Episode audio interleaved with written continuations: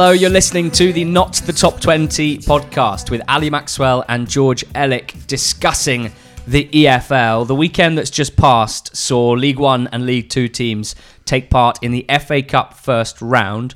Some notable results there, but not too many. So we're going to focus on what was a very busy weekend in the Championship, and we're also going to answer some League One and League Two general questions later on in the podcast. George, it's hard to know where to start in the Championship. I think we will begin with the newest manager in the second tier, Michael O'Neill, who was parachuted in at Stoke, took charge of the game on Saturday, having been appointed on Friday morning, which is interesting because some managers choose to take the watching brief in that same situation. And he'll be glad that he did because they left Barnsley with a 4 2 win and some really good vibes. Talk to me about Michael Neal being the new Michael Neal. Michael O'Neill being the new Stoke manager. What you think about the appointment and any thoughts following the weekend? I really like the appointment. Um, anyone who's you know got a passing interest in football can only have a pretty high opinion of Michael O'Neill without knowing anything about him. I think that's how we all we all kind of approach it. Um, you know, you can't ignore the job he's done at Northern Ireland. But if you ask me to, to tell you what his style of football was or what his philosophy was, apart from looking like a very nice smiley um, Ulsterman, I, I, couldn't really tell you anything else. But um, he obviously captured the imagination a bit with his decision. I mean, I said on the betting show um, and hold my hands up in being incorrect that he wouldn't be in charge of this game. Um, it was being reported at the time that he was going to sit this one out and, and you know have a bit of a watching brief. He chose to take um, the game and to take I that first that. training session. But what I really liked was that after the 4 2 win at Barnsley, it would have been very easy for O'Neill to give himself a pat on the back and to play on that um, on this story that was doing the rounds that he insisted that he would be in charge. But it was very very different. He said, you know, I had basically 45 minutes with them when I just had to try and learn their names and you know one step at a time. This is not the result, and I really like that because we've been saying for a long time that Stoke haven't been getting the, getting the rub of the green. And we look at, at this win and this result and this good performance. You've got Sam Clucas knock, knocking the ball in from just inside um, the opposition half. You've got a penalty a decision which is the kind of decision that was going against Stoke quite recently, and even the the fourth goal is a you know a, a, a, a low. It's a belter. Yeah, it's a, it's a fantastic strike from Clucas that again they weren't necessarily going in, and it, it, it's interesting how often this happens. It's interesting how often. You know, we talk about how Stoke would have been okay if they, if they'd. I mean, I personally think they would have been okay if had they stuck with Jones and there was evidence that this kind of performance and result was going to happen. But it is interesting and it's significant that it does seem to happen when there has been a change of personnel. I'm not for one second giving Michael O'Neill any credit for Sam Clucas knocking the ball in from 45 yards. I'm not for one second giving him credit for um, winning the penalty that Lee Gregory stuck away. But the team selection, the you know the the fan engagement, I guess, on the back of this decision is all very important. And I think the way that he approached the the post match press by acknowledging a good result, acknowledging the importance of the win, giving credit to his players, but not saying, "Look at me and look what I did," is really promising. So he, he appears to be a man that no one has anything bad to say about as a as a person, uh, and to be honest, as a manager after his spell with Northern Ireland, I haven't dug back into the archives to see what Brechin City fans were saying about him in 2008 or what Shamrock Rovers fans were saying about him in, in 2009 to 2011 and that's all we've got to go off apart from you know clearly a remarkable job in dragging Northern Irish or the Northern Ireland national team up the world rankings uh, providing them with some incredible spells uh, of, of results uh, a hell of a performance at Euro 2016 and look Colin Murray, the presenter of the Quest show, who is a huge Northern Ireland football fan, he's obviously loves him. And off the back of this, you know, he said, not surprised that he's not taking the credit. Um, that's the sort of man he is. And I think personality wise, we're going to see a very different manager to Nathan Jones. Now, the difference that comes from club management and international management will, will be interesting to see how that affects a manager's uh, motivational strategy, I suppose. The, the difference between having to get players up for you know, two games every two or three months compared to sometimes twice a week. Um, but what we do know is from what we've seen at Northern Ireland, he is the character that players and modern players want to play for, want to work hard for. He has an understanding of how to set teams up uh, against different types of opposition rather than, you know, one size fits all. Um, and, ima- and, and immediately, who's, who's Fitz playing for? Fitz all, uh, and immediately, you know, again, this is quite an easy thing to say in hindsight, but you look at the starting 11, you look at the shape that they're playing in, in a 4 3 3, and everything kind of fits. Everything kind of makes sense. Ryan Woods at the base of midfield, he hadn't featured since the 21st of August. Every championship fan who's followed the league over the last five years thinks that he is a quality player and has been mystified that he's not been involved. Um, for for Ince out on the right wing, coming inside onto that left foot, surely his most effective position. McClean playing left wing rather than left back or left wing back. It looked like it makes a bit more sense, and and we'll see over the next few weeks whether, as you say, George, you know there was an element of just individual quality to many of the goals and a bit of luck as well. So, you know, we'll wait until we have a bigger sample size to see exactly what sort of impact he's having on this team. But for fans who haven't seen Stoke, Stoke score, I can barely talk, I'm so excited. for fans who haven't seen Stoke score four, for such a long time. I think it's three and a half, four years or so. Um, the perfect away day for for Barnsley kind of feels like you know there was there were some results in Adam Murray's caretaker reign early on that seemed like improved performances, and while not getting the wins but picking up points maybe a little more than before. He seemed a bit resigned after this that he won't be getting the job. It seems like the appointment will come out of what we would consider left field, probably from abroad, possibly uh, a manager that hasn't managed at championship level before. We'll see what that does to the team and whether they'll be able to keep some of their stars if they are heading back to League One. Um, but it's not a great time for, for Barnsley fans, and the discontent surrounding the club, aimed mainly at the ownership group now, uh, is interesting. Um, you know that they've come with a strategy that you and I think has plenty of merits in, in, in their approach, but they seem to have missed a couple of uh, well key ways of, of ingratiating yourself with the with the fans and just doing things properly hasn't always been the right way. So Preston and Huddersfield is where we're going next because uh, although we've got Leeds who won, although we've got West Brom that won, I think we've spoken quite a lot about them in, in recent weeks and the fact that they are really becoming the cream of the crop but Preston are as well, George, and it's 31 points from 16 games. They're in second place now. Their form at the moment is sensational.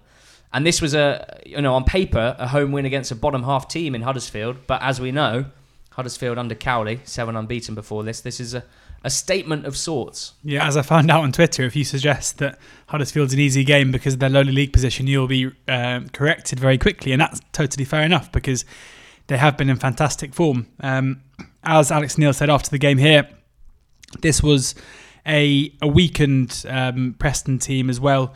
Uh, of course, no Pearson, who's a big miss in the middle of the park. Uh, Ryan Ledson came in, who's a player that I obviously had a lot of time for when he was at Oxford.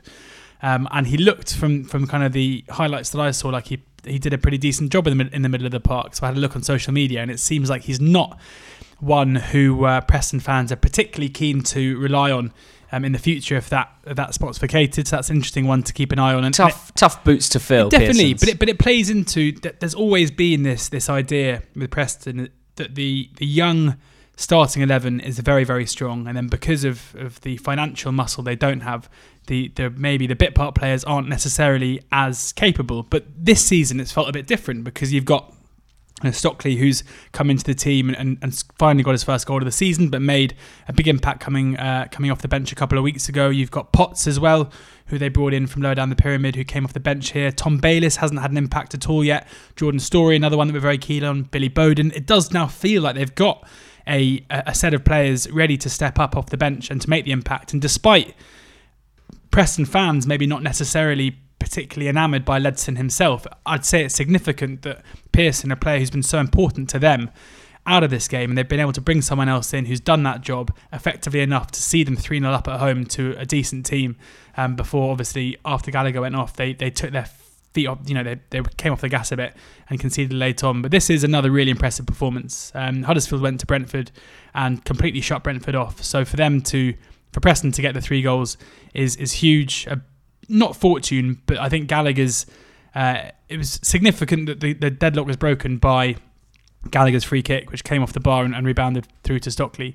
Um, you feel like that's a goal that, that Danny Cowley and their you know his his tactical wisdom in order to stop teams from creating chances was basically it's impossible to prevent. Well, there's still suggestions that Preston are running a little bit hot, and sometimes that changes quickly, and sometimes it stays for a little bit longer. We know that their conversion rate is exceptionally high, so high that for it to continue like this is unlikely. They've also had an Penalties. abnormal amount of penalties. Yeah. You can't argue with most of them, to be honest. It's not like you know they're not doing anything special. There's no conspiracy. They're they're just winning penalties. That probably won't continue to the same degree. Um, but at the same time, I, you know, I, really liked the interview with Alex Neil uh, on the Quest show with Colin, where he spoke about it was the sort of insight that managers don't often give in, in post match interviews. So credit to the Quest team, I guess, for getting it out of him.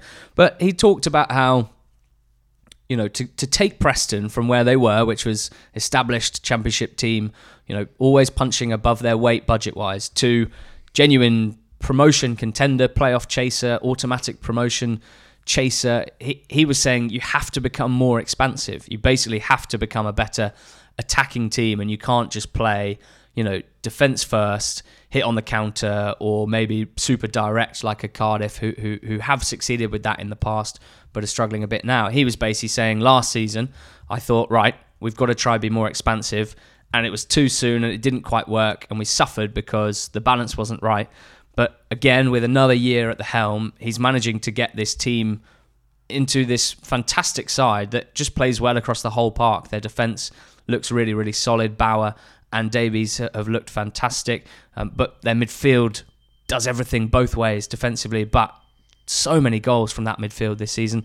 And up front, well, we've talked about it so many times that that selection of players, Barkhuizen, Maguire, Stockley, who are you know not the most fashionable attacking players in the championship, but who are playing to their strengths. Barkhuizen's pace and directness, Stockley's target man ability, um, Maguire's pace and, and ability to, to, to, to ghost inside defenders.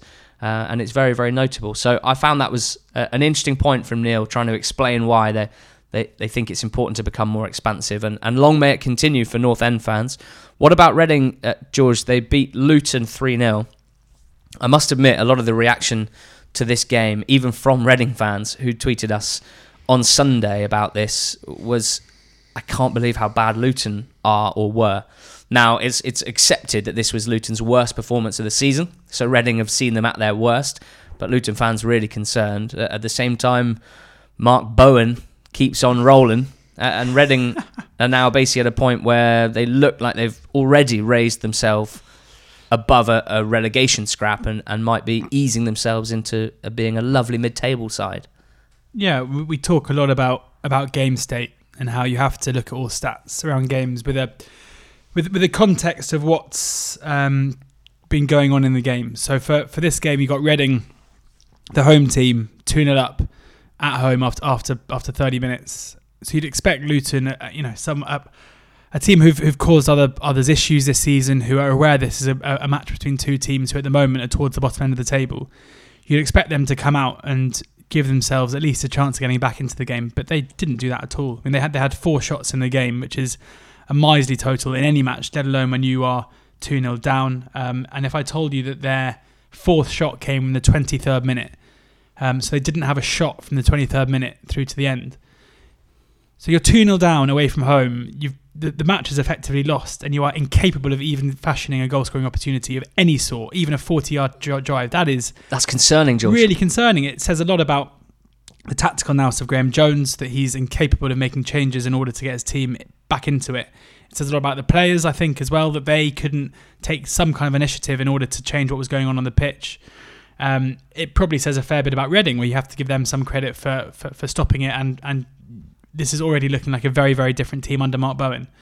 Um, but in terms of a, uh, you know, a, a slide, you know, a moment of the season that suggests that Luton have gone from being a team who we expect to be bottom half, but you know could have something about them in order to get away from that. This is, seems to be the, the match that really shows that the writings on the wall, and that Graeme Jones has to improve Luton very very quickly, or they're going to be struggling right down the bottom of the table. Um, it's hard to see anything else now, and and it feels like the relationship between the fans and the manager on the back of this game is also starting to change. Omar Richards at left wing back for Reading, getting a lot of uh, praise after this performance. He's Um, been involved in the England under 21 squads this season, so catching the eye of, of people at national level, albeit in a position where England are, are fairly weak in, in the youth game, that's for sure. Um, but looked really good going forward, which is so important when you play in a system with wingbacks. Uh, and then, of course, it's all about Ejaria scoring a fantastic individual goal, albeit with a, a kind deflection. But you know he's playing in in in a way that puts him very very close to people like Eberechi Eze, who we bang on about a lot. The fact that his team have struggled so far this season, or the first two months of the season, means maybe he wasn't getting as much praise, as much focus, but in terms of the way he's able to carry the ball through midfield, beating players, uh, players basically can't get near him. Uh, and it makes such a big difference for this team. But Swift gives them something different in midfield. And it's notable that, again, this Reading side and, and, game state, of course, plays into it. They had less possession, just 44%. That's becoming a bit of a theme under Bowen. But the person who had the most of the ball for them when they did have it was Swift. So when they have the ball, they're getting their best creator on it, uh, and he's doing the business. Two assists for Swift in this game. So great times for Reading. No doubt they've got some more tricky fixtures coming up than this one, uh, but good to see McCleary scoring as well. Uh, training with the, the youth team along with Sam Baldock, you know, just a few months ago under Jose Gomes and now contributing to, to a winning Reading team. Seems like that youth coach must be an absolute, you know, great. He's kept them in great shape. Well, they've got a, a famed uh, youth academy, don't they, Reading, in, yeah. in the last 10, 20 years or so. But it does make you wonder. I, I understand that, you know, it, football is not simple, and within clubs and within dressing rooms, um, especially managing characters and trying to keep um, a good atmosphere, you have to make some decisions which might look well, which are just difficult and, and can cause problems. But it's remarkable to think that two guys who were basically on the scrap heap that they two guy two guy who they who they wanted to get rid of in the summer two guy Baldock and McCleary uh, and and Baldock and McCleary now contributing to a winning team and you wonder how you get yourself in that situation as a manager where you just write them off completely. Um, Birmingham's goalkeeper situation over the last few years is similar with Stockdale and, and Lee Camp, and you just wonder how you get yourself into situations like that to the clear detriment of your of your performance. But it's a funny one with Reading because you know there's no question that, that especially Baldock's return to the team has been a significant one in terms of their uptick in form. But was Jose Gomes not right to try and improve those areas? It it strikes me that as whilst Baldock is important to this turnaround and important to them picking up points now, it's hardly like it's not going to be very long until they try and replace him again, is it? No, that's true. Um, he's not someone who is going to be playing up top for Reading as they try and get themselves back into the Premier League. Come January, despite his good goal, his good goal scoring record now, fans are going to want them to bring in a striker to replace him. Mm. So it's very easy to to laud Mark Bowen's decision to recall these guys in favour of people that were being played there before. But at the same time, no one was complaining when they were being replaced, and they're going to be replaced again fairly soon as well. So let's not. I mean, Bowen deserves credit for it, no doubt about that. But it's not some some genius move that's going to um, you know catapult them towards the top end. If we're concerned about Luton, I think we're probably starting to get more and more concerned about Wigan as well. Wigan lost 3 0 at home to Brentford on the weekend. Uh, when we've spoken about Wigan for the last 18 months, you talk about two different teams. You talk about Wigan at home, nigh on in unbeatable, uh, and Wigan away from home, who can't beat anyone whatsoever. Uh, but in losing their last two games at home, albeit to decent teams, Swansea and Brentford, you start to have that thing where you say, look, either the away form gets better uh, and they move up the table, or the home form might get worse, in which case they're barely going to pick up any points. Well, uh, at the at the current rate, it's looking really, really concerning. And if you look down the bottom, George, Stoker, second bottom, having just changed their manager, it seems unlikely that they will continue to be rubbish. Huddersfield have moved away or are moving away from that conversation. The amount of teams that you think look like they're in for a real scrap is diminishing, but Wigan are certainly one of them. And it's it's interesting as well. I mean, you mentioned how we talk about the home and away Jekyll and Hyde nature of Wigan, but it's quite funny how the, the two home defeats that have ended that trend have come against Swansea and Brentford, two teams who we so you know, have always spoken about as being great teams at home. Whereas this season, I mean, I, would assume they're two of the Swansea eight games, four wins, four draws, no defeats away from home. Brentford nine games, five wins and four defeats, um, second and fourth in the away league. There you table. go. I mean, who'd have thought that two teams who were so reliant previously on on their home form. Um, but for Wigan, I mean, again, this is a, a low margin game. Um, the shot count was was seven five to Brentford. Um, that doesn't take away the the level of dominance that Brentford still um, showed over over Wigan. Um, another fantastic goal from Jay Silva, who's making a bit of a name for himself with that left foot. Um, but uh, it, this is a game that kind of went by the form book, I guess. You've got one team who are going to be struggling this season, lacking form and confidence, and you've got another who are on, on the ascendancy. Um, and the gulf in class, the gulf in quality between the two teams was, was pretty evident for all to see, even if not in uh, in in chances created. Um, a pretty horrific miss for Norgaard for the opening goal, mm. and saved his blushes with with, with Mbeumo getting the uh, getting on the score sheet. But um, they're, they're so could poor. see Brentford, you know, bouncing back from, from the disappointment against Huddersfield because mm. in the past this could be a game which they wouldn't have approached particularly confidently after their, their good run of form coming to an end. So um, a, a big a big result for Thomas Frank. And if they can maintain this type of away performance and start taking their chances a bit better at home, and that's a big if, of course. Um, but in the same way that Leeds a few weeks ago were were dominating games at home, but you know not getting the results. Brentford are, are, a bit like that at Griffin Park as well. If that can change for the better, then we're looking at a team probably one of the most likely teams to start moving up towards the top end of the table. From a Wigan point of view, it's just you know they played well against Swansea last weekend, not amazingly, but you know in relation to how they'd played for the majority of the season so far, but against bees, as you say, just so little uh, ability to to hurt teams.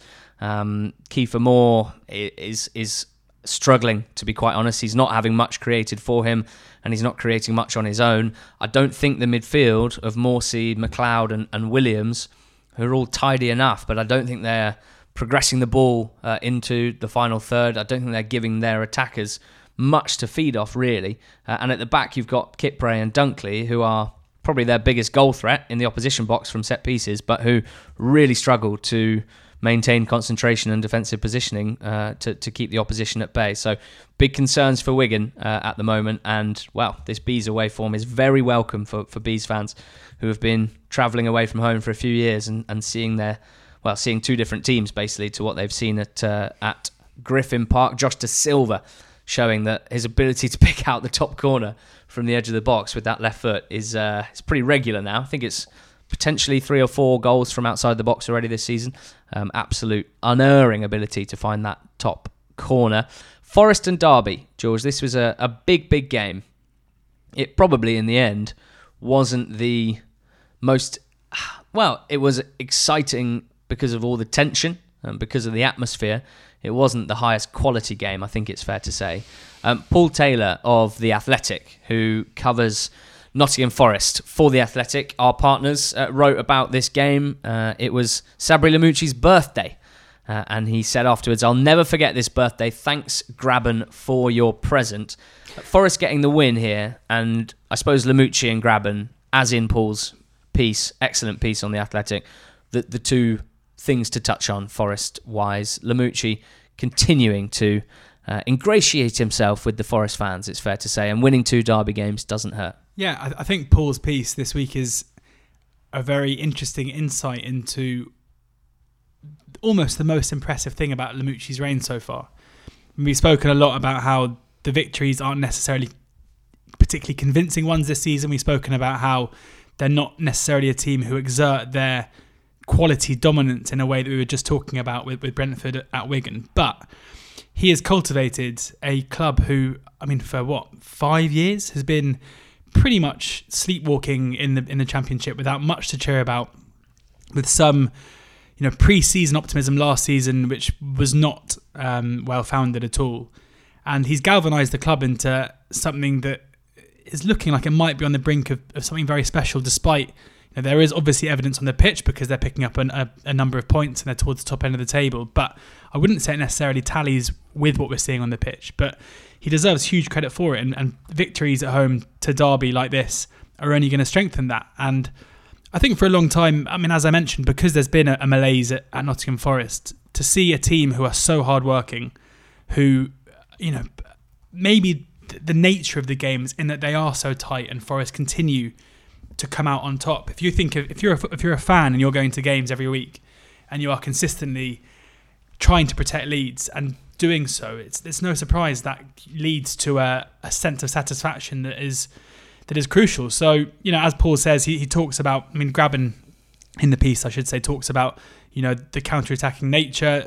We see now in the uh, in the championship, most teams look to try and play a more possession based style of football. I think the, the, the other side of the coin to that is there probably is a gap for teams who um, could, to be coached in a way to be happy to play against those teams. Uh, I think we've seen it. You know, you look at in the past couple of seasons, Neil Harris's Millwall have done it very, very, very well at home for a long time, being happy to to concede possession, happy to sit deep in their own half and play on the counter.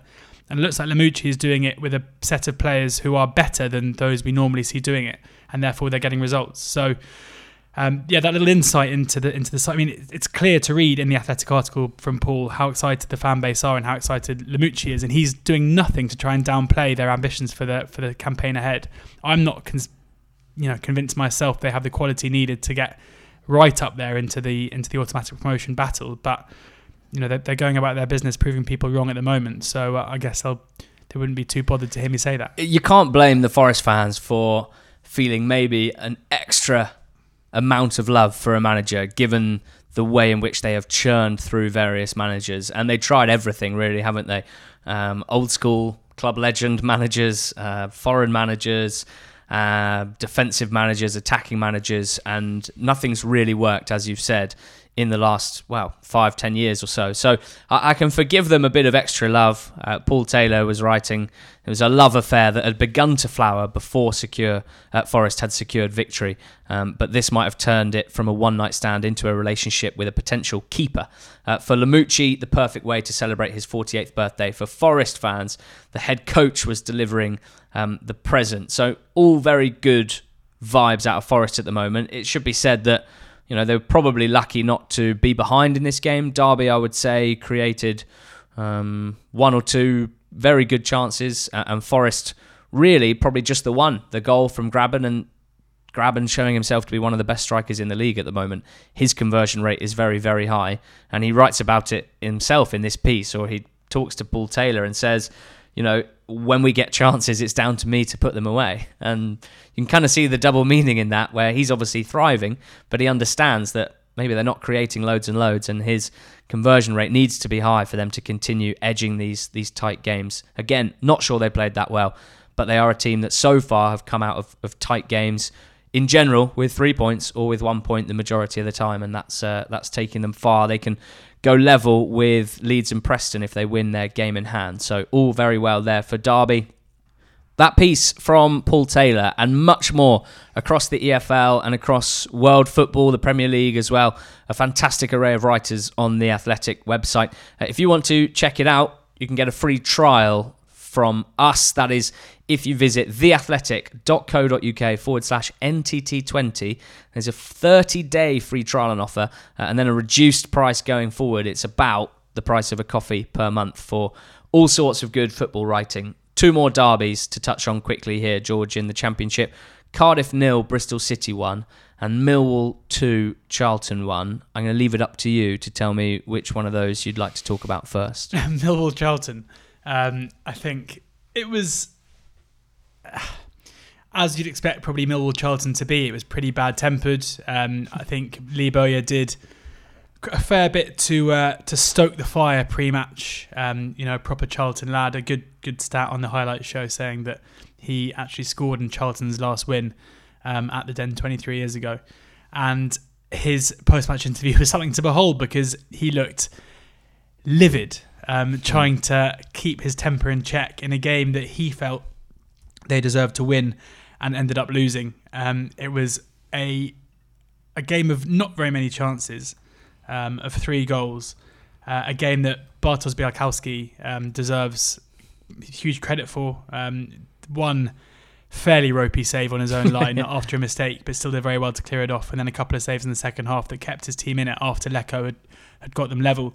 Um, and I mean, I'm it's a difficult one. The Matt, the Matt Smith header. The winner came from a from a corner in the 91st minute. Of course, uh, Matt Smith um, coming off the bench to get that winner and absolutely flooring Naby Sarr in the process. Two guys who are, you know, well over six foot four, going up against each other for a header, and Sarr just not really jumping for it, and and Mm. and and, uh, and Smith coming through the back of him to head home. On first glance, I thought it looked like a foul. On second glance, Sarr makes no attempt to play the ball, so you have to assume that it, it is a fair goal. Quite ropey for their first goal as well. Sarr not his best game defensively. Although he did get an assist, you know, which, I'd doesn't- rather which doesn't he- happen too often. I'd rather he left the assist to others and Yeah, no, uh, no, I- and, I and marked his man a I bit better. agree. I mean, it feels like this result's probably been coming for Charlton for um, a while. Not that they don't deserve to be where they are, but they have come out on top of some of some pretty tight games already this season and got points in games they maybe didn't deserve to get points from. So um, I'm sure that Lee Bowyer will, in the cold light of day, look back at this as being a bit of a blow, but uh, but one that he can he can get over quite quickly.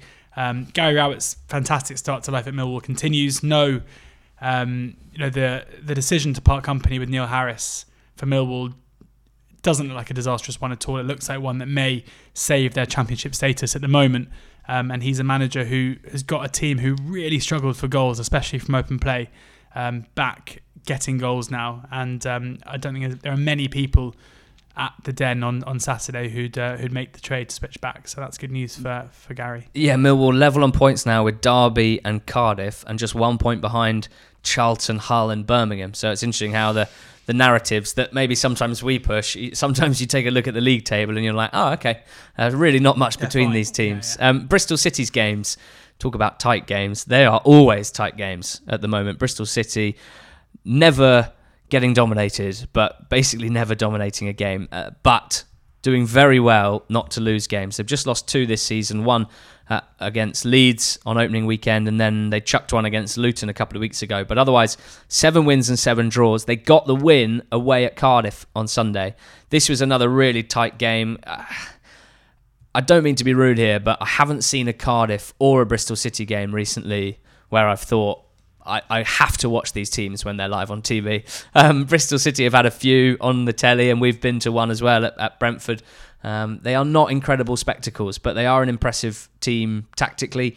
Uh, and the way that they got this win, courtesy of a Josh Brownhill howitzer, uh, was very, very impressive. They move into the playoff places, uh, and there's still that feeling that could there be more to come from this Bristol City team when they get a couple more players back from injury?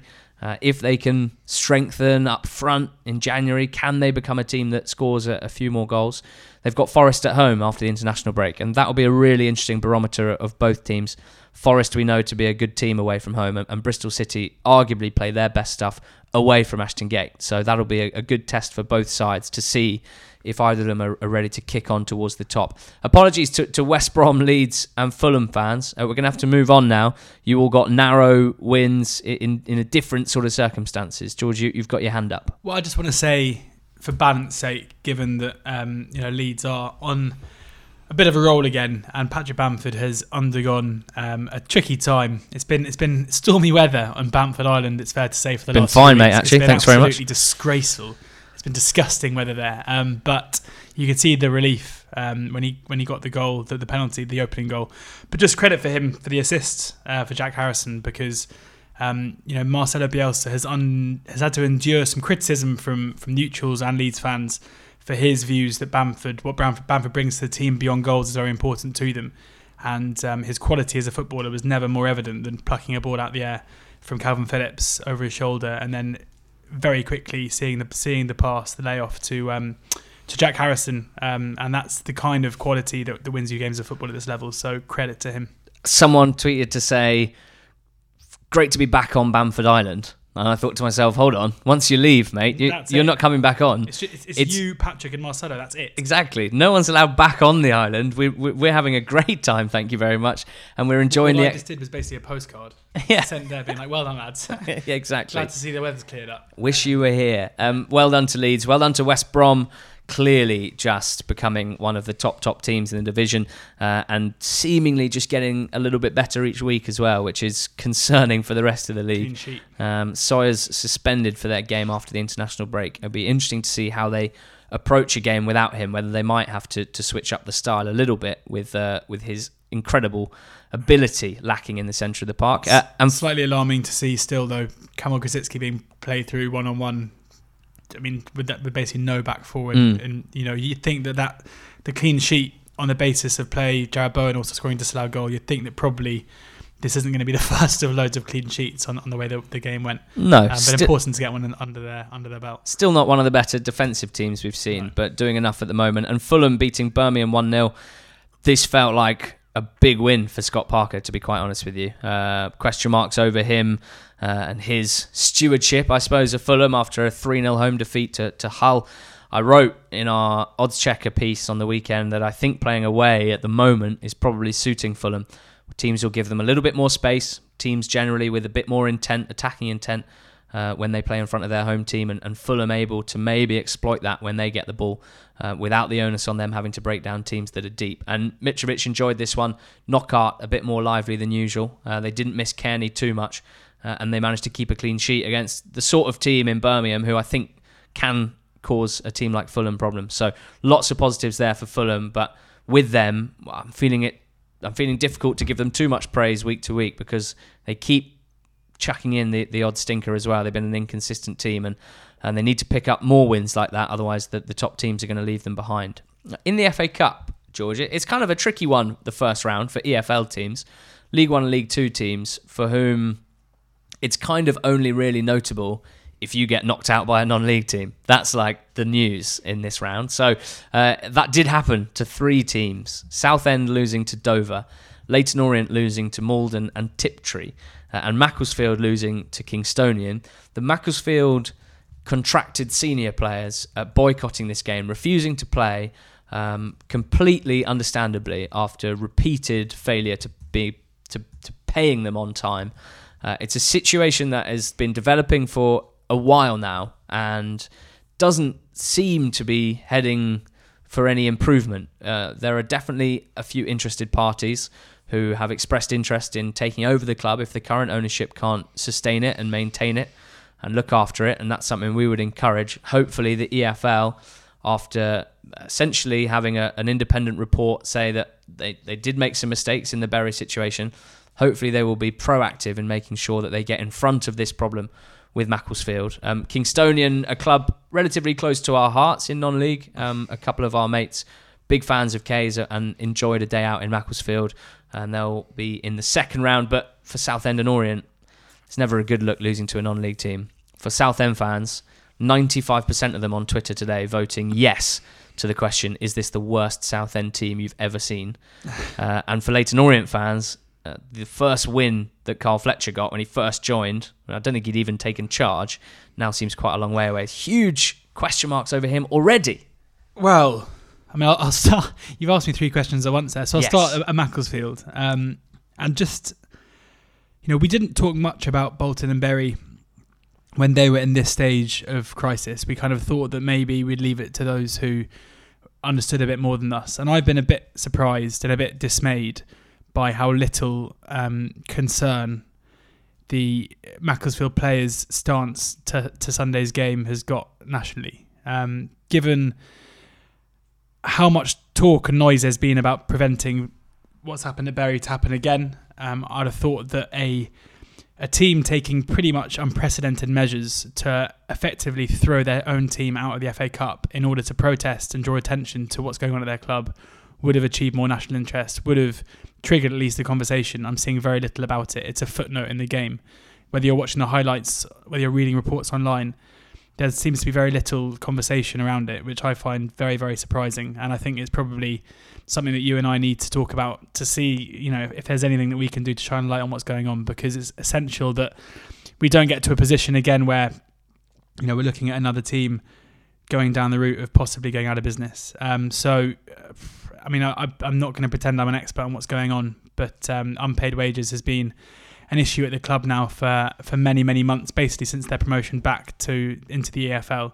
And thankfully, um, they seem to be fairly effective on the pitch when their first team's out. But as we know with Bury, um, that doesn't count for anything really. Um, and I'm sure that a, a cup run um, would have been pretty handy to um, to the club itself as well. So fingers crossed that, that that gets resolved. But as I say, it's something that I want to look into, and any insight people can give to us about what's going on there, and you know how we could even help would be very very useful. And fingers crossed, there's a resolution soon. Uh, but back to the football stuff and.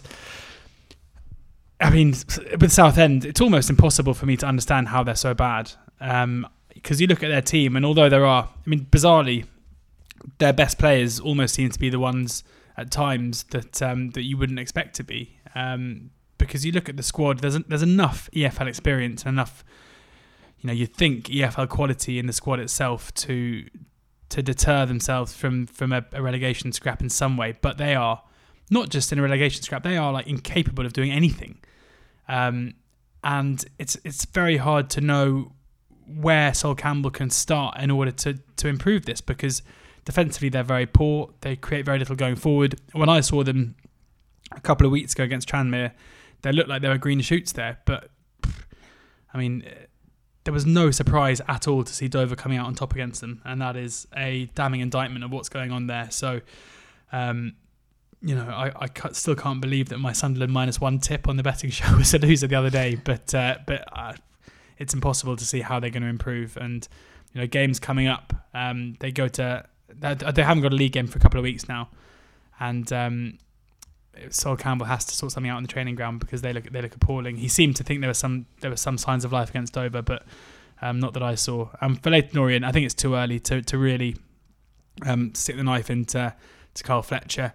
Um, I, I, have no doubt that he'll be given a lot of time at Leyton Orient as well. Um, a difficult position, a difficult situation to come into um, after Justin Edinburgh's passing in the summer. Um, thankfully, they, they've had a steady enough start to this campaign that will see them safe, I'd have thought, for the rest of the season, unless things go terribly wrong, given there's only one relegation spot. Um, so I'm sure he'll be given the time to put his own stamp on this team. Um, and I guess in some ways, being knocked out of the FA Cup at this stage, whilst embarrassing, probably isn't the worst thing for their season. I need Leyton Orient fans listening to get in touch at NTT20pod on Twitter. When I looked at the reaction, some of the tweets that I've seen from Orient fans uh, after the weekend, and it's very, very possible that I am seeing a section of slightly reactive um, responses and reactive sentiments. But I cannot believe the the the set the phrases being chucked at, at Carl Fletcher and at this appointment, you know, some of the opinions that have already been formed after less than half a dozen games in charge, I simply cannot get my head around. So I want to know if there's something I'm missing because clearly I'm not watching Leyton Orient games as closely as the fans. How can you have such a strong opinion about a manager being clueless and out of his depth after that few games in charge. What's he been doing that makes you say that? And I'd be interested to know if there's any things that you can tell me where I'll go, okay, fair enough. That is very, very concerning. So please get in touch at NTT20pod. Um, some good results for EFL teams, some cup sets. Um, and I don't say that with much excitement because I think League Two beating League One is uh, it's it's stretching cup set. I think we can all agree. Um, but Crewe got a, a, brilliant win against Accrington. Bizarre circumstance here in which two match officials got injured, which meant that at half time the game was basically paused while they tried to find someone to take over. Um, without being able to find anyone suitable, I think there was a fan of each team that, that put themselves forward and both managers decided they didn't want that. So it was decided, and this is within the EFL rules or the FA Cup's rules, that they could continue with just one assistant uh, referee, uh, one linesman, and it was decided on the toss of a coin which side he would officiate on. Now, if you're the defence, or if, no, if you're a striker playing in the half where there isn't an assistant manager, that's the most exciting 45 minutes of your life, isn't it? you're making a run just a tiny bit earlier, just on the off chance? Or do you reckon the ref would be more officious? Do you reckon he would stop surely, things? Surely, the um, benefit of the doubt goes to, to the defensive team. I think so. If it's marginal, you just you just blow. Yeah. Anyway, it was uh, by all accounts complete carnage. The game didn't finish till about six o'clock. I was a bit gutted he didn't have to run the whole line, which I thought was quite fun. Can you imagine? Um, Port Vale going to MK Dons and winning. Plymouth going to Bolton and winning. We're going to give credit to those two teams for impressive away wins. Just got a few League One and League Two questions, George. So we'll pick a couple that we think are most interesting, most pertinent, and with which we have the, the best insight on. I'm going to start with Ollie Walker, League One legend. Uh, he asked us, Are Southend the worst League One side ever? Any contenders in recent memory? Uh, in memory, no. And going through the previous league tables from the last seven or eight years, probably not. I mean, they probably are the uh, the, the worst I team. I think ever. I'm right in saying that Oxford's team in 2001 2002 is the lowest points total ever in League One under Dave Kemp. Is that right? Okay. Well, that is further back than I was willing to go. Um, you've got Crewe who went down with 34 points uh, a couple of years ago. Um, Southend currently on such a horrendous run, such a horrendous start to the season that I think they're on for about 20 points if they continue as they go, maybe even fewer. So they've got a lot of work to do. They are the worst League One side I can remember, put it that way. Um, the amount of goals that they've conceded uh, and just how clueless they look on the pitch at pretty much all times makes me think that they are the worst League One side ever. Um, out of the other questions, George, is there anything that that you really wanted to answer? You felt duty bound to answer? Yeah, but I don't know who asked it. You haven't said anything. Uh, Darrell Clarke. Right, so we had a couple of a couple of nods to talk about Darrell Clarke, which I think is fair because Walsall are on an absolute stinker of a run. 0001. Oxford got 27 points from 46 games. Wow. There you go. South that could be under threat from Southend. Um, we had a couple of questions about Darrell uh, uh, Clarke at Walsall. One was Peter Taylor, who asks, "Will Walsall go down again?" And then a couple of Walsall fans, including Matt Vale, asking us to discuss basically should he be sacked? Should they move away from Darrell Clarke? Some of his comments about his squad and his players have been pretty strong and haven't had the desired effect. Six defeats in a row at the moment.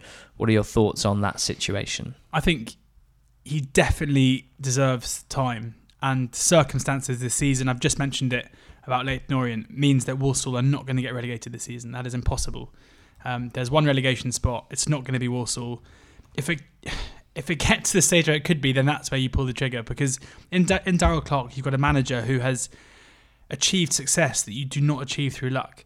You don't get promoted out of the out of the National League through luck. You don't get promoted then into League One very quickly afterwards through luck. You don't until he was sacked the season before, make Bristol Rovers into a more than capable League One team through luck. He's a guy who's proven that given time, he will build a good squad who will punch above their weight.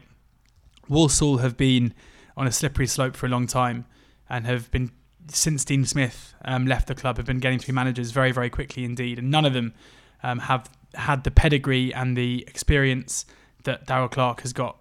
So uh, it's a no-brainer for me. Um, if Darrell Clarke thinks it's the players, I know that he brought in a host of new players in the summer, and it's the same players that he brought in who he's chucking under the bus. But if he is convinced it's the players, and you have to make do with either keeping the same players under a new manager or keeping Darrell Clarke and, and looking to turn over again, it, I think it has to be Clarke. Um, I know that there's very little evidence on the pitch to suggest it's getting better. I have seen that the expected goal trends in the last couple of weeks have improved, so some signs there that, that it might be improving. Um, get to January, he's he's obviously a very passionate guy. He's not a guy who's used to, to to things not going his way. It's been a very difficult year to 18 months for him, but I I have I, I don't think he's become a bad manager very very you know overnight effectively. Um, and I think for Walsall, you know, uh, sacking Clarke will be just another failure. Um, you know, the appointment of a new manager will come with its own questions and its own uh, issues. I, I just think that it's it's League Two's a strange league this season. You're not going to go down. See where you are in August when you've got Clarke's new squad in a year's time with the players currently that he wants to keep, and I'm sure you'll be in a much better position. I think I agree with all of that. One of the concerns is, and it is still very early days, that a lot of the players that he brought in to Mm. Be a part of a team in his image have performed really, really poorly. Um, and if you look back at his record with transfers at Bristol Rovers, that was a, a, bit of a point of concern for some fans as well. Obviously, did fantastically with a few attacking players in particular, like Billy Bodin, um, and was able to make money for the club through the transfer market. But um, it was a core of players that were with them the whole way through. And when they needed to adapt and to evolve in the way that Alex Neil might have talked about, like we spoke about earlier, they were found wanting as a club. I think it's fair to say in the transfer market. Yeah, I mean, if you look at the top four or five in League Two at the moment, you have um, Mark Cooper at Forest Green. That first season back in League Two was very underwhelming for a team who spent a lot of money. You've got Gary Bowyer at Bradford, who you know, albeit took over a club already destined for relegation, had a six months there where they got relegated, where they showed very little. Richie Wellens at Swindon, the first six months of his tenure at Swindon last season, they you know they were fine, they did okay, nothing more. David Artell at Crewe, another manager who was given time after a pretty insignificant first six months or so. Matt Taylor again did a good job taking over from Paul Tisdale. Didn't finish in the playoffs. Did okay. I mean, these are guys. I know that Walsall are currently twenty second, and I know that it's poor, and, and the ambitions were much much higher. But it's rare to get someone in at this level who'll come in and do a good job straight away. And you know, you're a few wins away from mid table. I um, yeah. I mean, I, I'm. I know that a lot of fans, given the run of form at the moment, are concerned about relegation. I just it will not happen. Um, I'd be I'd be amazed if it did. It feels a long way off now, but ultimately, in conclusion, I think we both believe that he's the sort of manager that can go on quite good runs with his teams, that there could be a run not too far off. Again, I know the performances aren't necessarily hinting at that. And he's the sort of manager that when his teams do go on good runs, he's going to get a lot of plaudits, and the fans will hopefully be praising him for, for, for what he's doing. So I think uh, what's interesting is that you said at the beginning of, of your answer, George, that they're not going to get relegated to non league. That that's, although they're in 22nd at the moment with only one relegation spot, probably not a threat. I guess what I'm wondering is what makes you say that when they've been very, very poor? Is it to do with Morecambe? Because there was a few fans I saw saying, well, probably Morecambe, they look really, really poor. But Morecambe, segue, Derek Adams, the new manager, Matt Seege, who's a Morecambe fan, wants to know what to expect from Derek Adams. They've had the same manager for so long in Jim Bentley. It's going to be a tough act to follow, almost sort of on a personal level. Derek Adams, on a personal level, not always a man that rubs people up the right way. Yeah, I mean, the reason isn't specifically because of Morecambe. Um, there are a few teams down there who I think are much worse than Walsall, and Walsall are on the back of a losing run, which will pretty soon come to an end. But on, on Adams, there, I mean, there are parallels with, with Clarke, where it was hard to understand how you know the drop off um, he oversaw at Plymouth was was pretty stark. I mean, he was a manager who we saw as a safe pair of hands at worst at Plymouth. It took him a while to get Plymouth promoted, um, but they were always very competent and very capable under him. They started off a season in League One very very poorly and looked destined for relegation before going on some extraordinary run which nearly got them into the playoffs, and then started last season in the same vein and, and looked very poor again. But he's he's a guy who whose career, I guess, is is under threat in the same way we're seeing Clarke's now. If Clarke were to get sacked from Walsall, he would very much struggle to get a job um, of which he thinks he's worthy of. It feels like Adams already taken one on here that he probably feels is a little bit beneath him, but an opportunity to prove himself going forward. And it's so important to his career that he gets this right. Uh, he comes into a club with, you know, the only ambition, the only possible ambition can be to to to, to stay up. And with one relegation spot, it wouldn't take much to get them up. His abrasive character, I think, will fit in quite well there. The siege mentality um, should fit in very nicely. His relationship with Kevin Ellison will be interesting to watch because they're two guys who I can't imagine will mince their words if things aren't going too well. And I'm pretty sure that Ellison isn't someone that you'd want to lose in the dressing room. So that could be an interesting thing to watch out for. But I think it's a good appointment. I think it's not an upgrade on on uh, Bentley, but if you'd offered if you told me before Bentley was going to leave that this would be the replacement, I'd have said, yeah, why not roll the dice? Um, so again, I keep saying it about every team. Tricky lead to get relegated from. A, a interesting move for Adams and one that he needs to nail. One question that came from Aussie Seagull. Uh, I wonder what noise an Aussie seagull makes. Didn't we see that in uh, Finding Nemo? might, might, might. Um, he asked which League One and League Two player will be bought in January. Uh, it's a tricky one, isn't it? Because there's a few different factors here. Uh, as much as you're looking for players who have had a quality start to the season, who will be attracting interest from above, uh, you also have to consider the situation that their team is in, uh, potential pricing issues, which can put some teams off in January and various others. I suppose in League One, you, you sort of start with Ivan Toney, don't you? Um, there's a suggestion that there were already Championship teams who were going pretty hard at him uh, in August, trying to sign him. Uh, nothing that he's done since will have put any of those off. Presumably, will have attracted even more admirers. Um, but of course, Peterborough are going to be in this this tantalising position, most likely, where they will be in a, a, a good spot for promotion, certainly for the playoffs, if not more. Uh, and Toney, who is having the most ridiculous season and part of a front three, the likes of which they probably won't have again. Although, if any team will, it probably would be posh. Um, if someone's going to offer seven million quid, eight million quid for Toney in January for a club of Peterborough's size, that can help them to operate at a higher level for the next three years. Buy more players like Toney, who they'll make more money on and keep moving up the food chain. So the the question is a fascinating one, hypothetically. I think none of the posh players are leaving Jan. I think that the uh, continued failure of the current owners to get themselves into the championship despite the player trading model means that it would have to be something ridiculous because they know that the value is going to maintain till the summer. I mean, I cannot see, uh, and in, barring injury, they're, they're not going to get bids of 8 million quid for Ivan Toney in January and then not be able to sell him for that in the summer.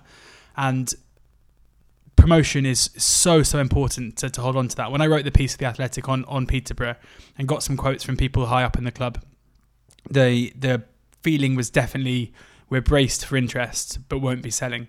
Um, but you are right. I mean, they're the they're, they're the players. I mean, Toney especially, but they are the players who quite clearly have the quality to make the step up and, and will certainly be, be sought after. Would you be confident in Oxford's ability to, to keep hold of key players like Cameron Brannagan or Tariqe Fosu, who might attract some interest from Championship clubs? You know, if someone's offering them yeah, three, four mil for wouldn't surprise me to see to see one of Brannagan or Fosu move on. I think Fosu's only been there for six months, um, and given the the inconsistent nature of his previous form, it wouldn't necessarily be a bad idea to cash in. Um, although I'm sure a lot of Oxford fans listening are thinking I'm absolutely mm, yeah insane for saying that. um, but it wouldn't surprise me to see Oxford cash in for one player, possibly, uh, maybe even Rob Dickie, given that, that Elliott Moore and, and John Mousinho are also in the squad as well.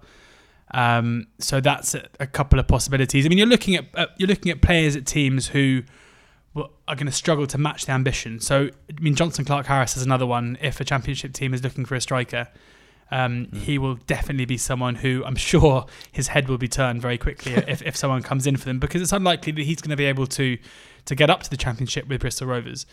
Um, similarly, I mean, maybe uh, Scott Fraser at Burton is another one who could possibly make the step up as well. Um, in League Two, you're looking at a, a couple of the Crewe youngsters, but you think they probably want to stay there. It's so difficult in January because these players are at a premium, and clubs are going to be so loath to selling them. I mean, Mansfield and Plymouth also have squads that you think could be picked off if they're not in better positions come come Jan. It's, as you say, they're at a premium. It's it's the most expensive a player will be realistically, yeah. because of of their current form, but also once you get towards June and July, contracts are shorter closer to, to their end and you can basically get a better price on players. So, uh, unless a team is absolutely desperate and desperately needs someone, I think it's it's unlikely that we'll see a load of movement um, from League One to Championship or League Two to, to League yeah. One. Uh, Ebou Adams at, at Forest Green, I'm sure there'll be so many people looking at him. Uh, as a player that can affect the game in, in both attack and defence from the centre of midfield, such a mobile player. Um, Touray, the, the left wing back for Salford, he has been catching the eye in what he's been able to do going forward for Salford in the last few weeks. Any team that's playing five at the back or three at the back with wing backs might be taking a little look at him. Courtney Senior as well at, at Colchester. Just probably, I think clubs in the leagues above will still be asking him to be a little more consistent week to week before they, they take the plunge on him. But a player that looks um, absolutely someone who could take the step up if he uh, maintains his form. That's going to be it from us, I think. Scott Fraser's out of contract. Scott Fraser's out of contract. If I was at any championship club, well, not any, but you know, a championship club happy to invest in EFL talent, I would certainly be pretty interested in that. What, 24, be interested 24 years of age. Trying to just pay a smaller fee to get him in that's, jam? That's what I mean, yeah. Yeah.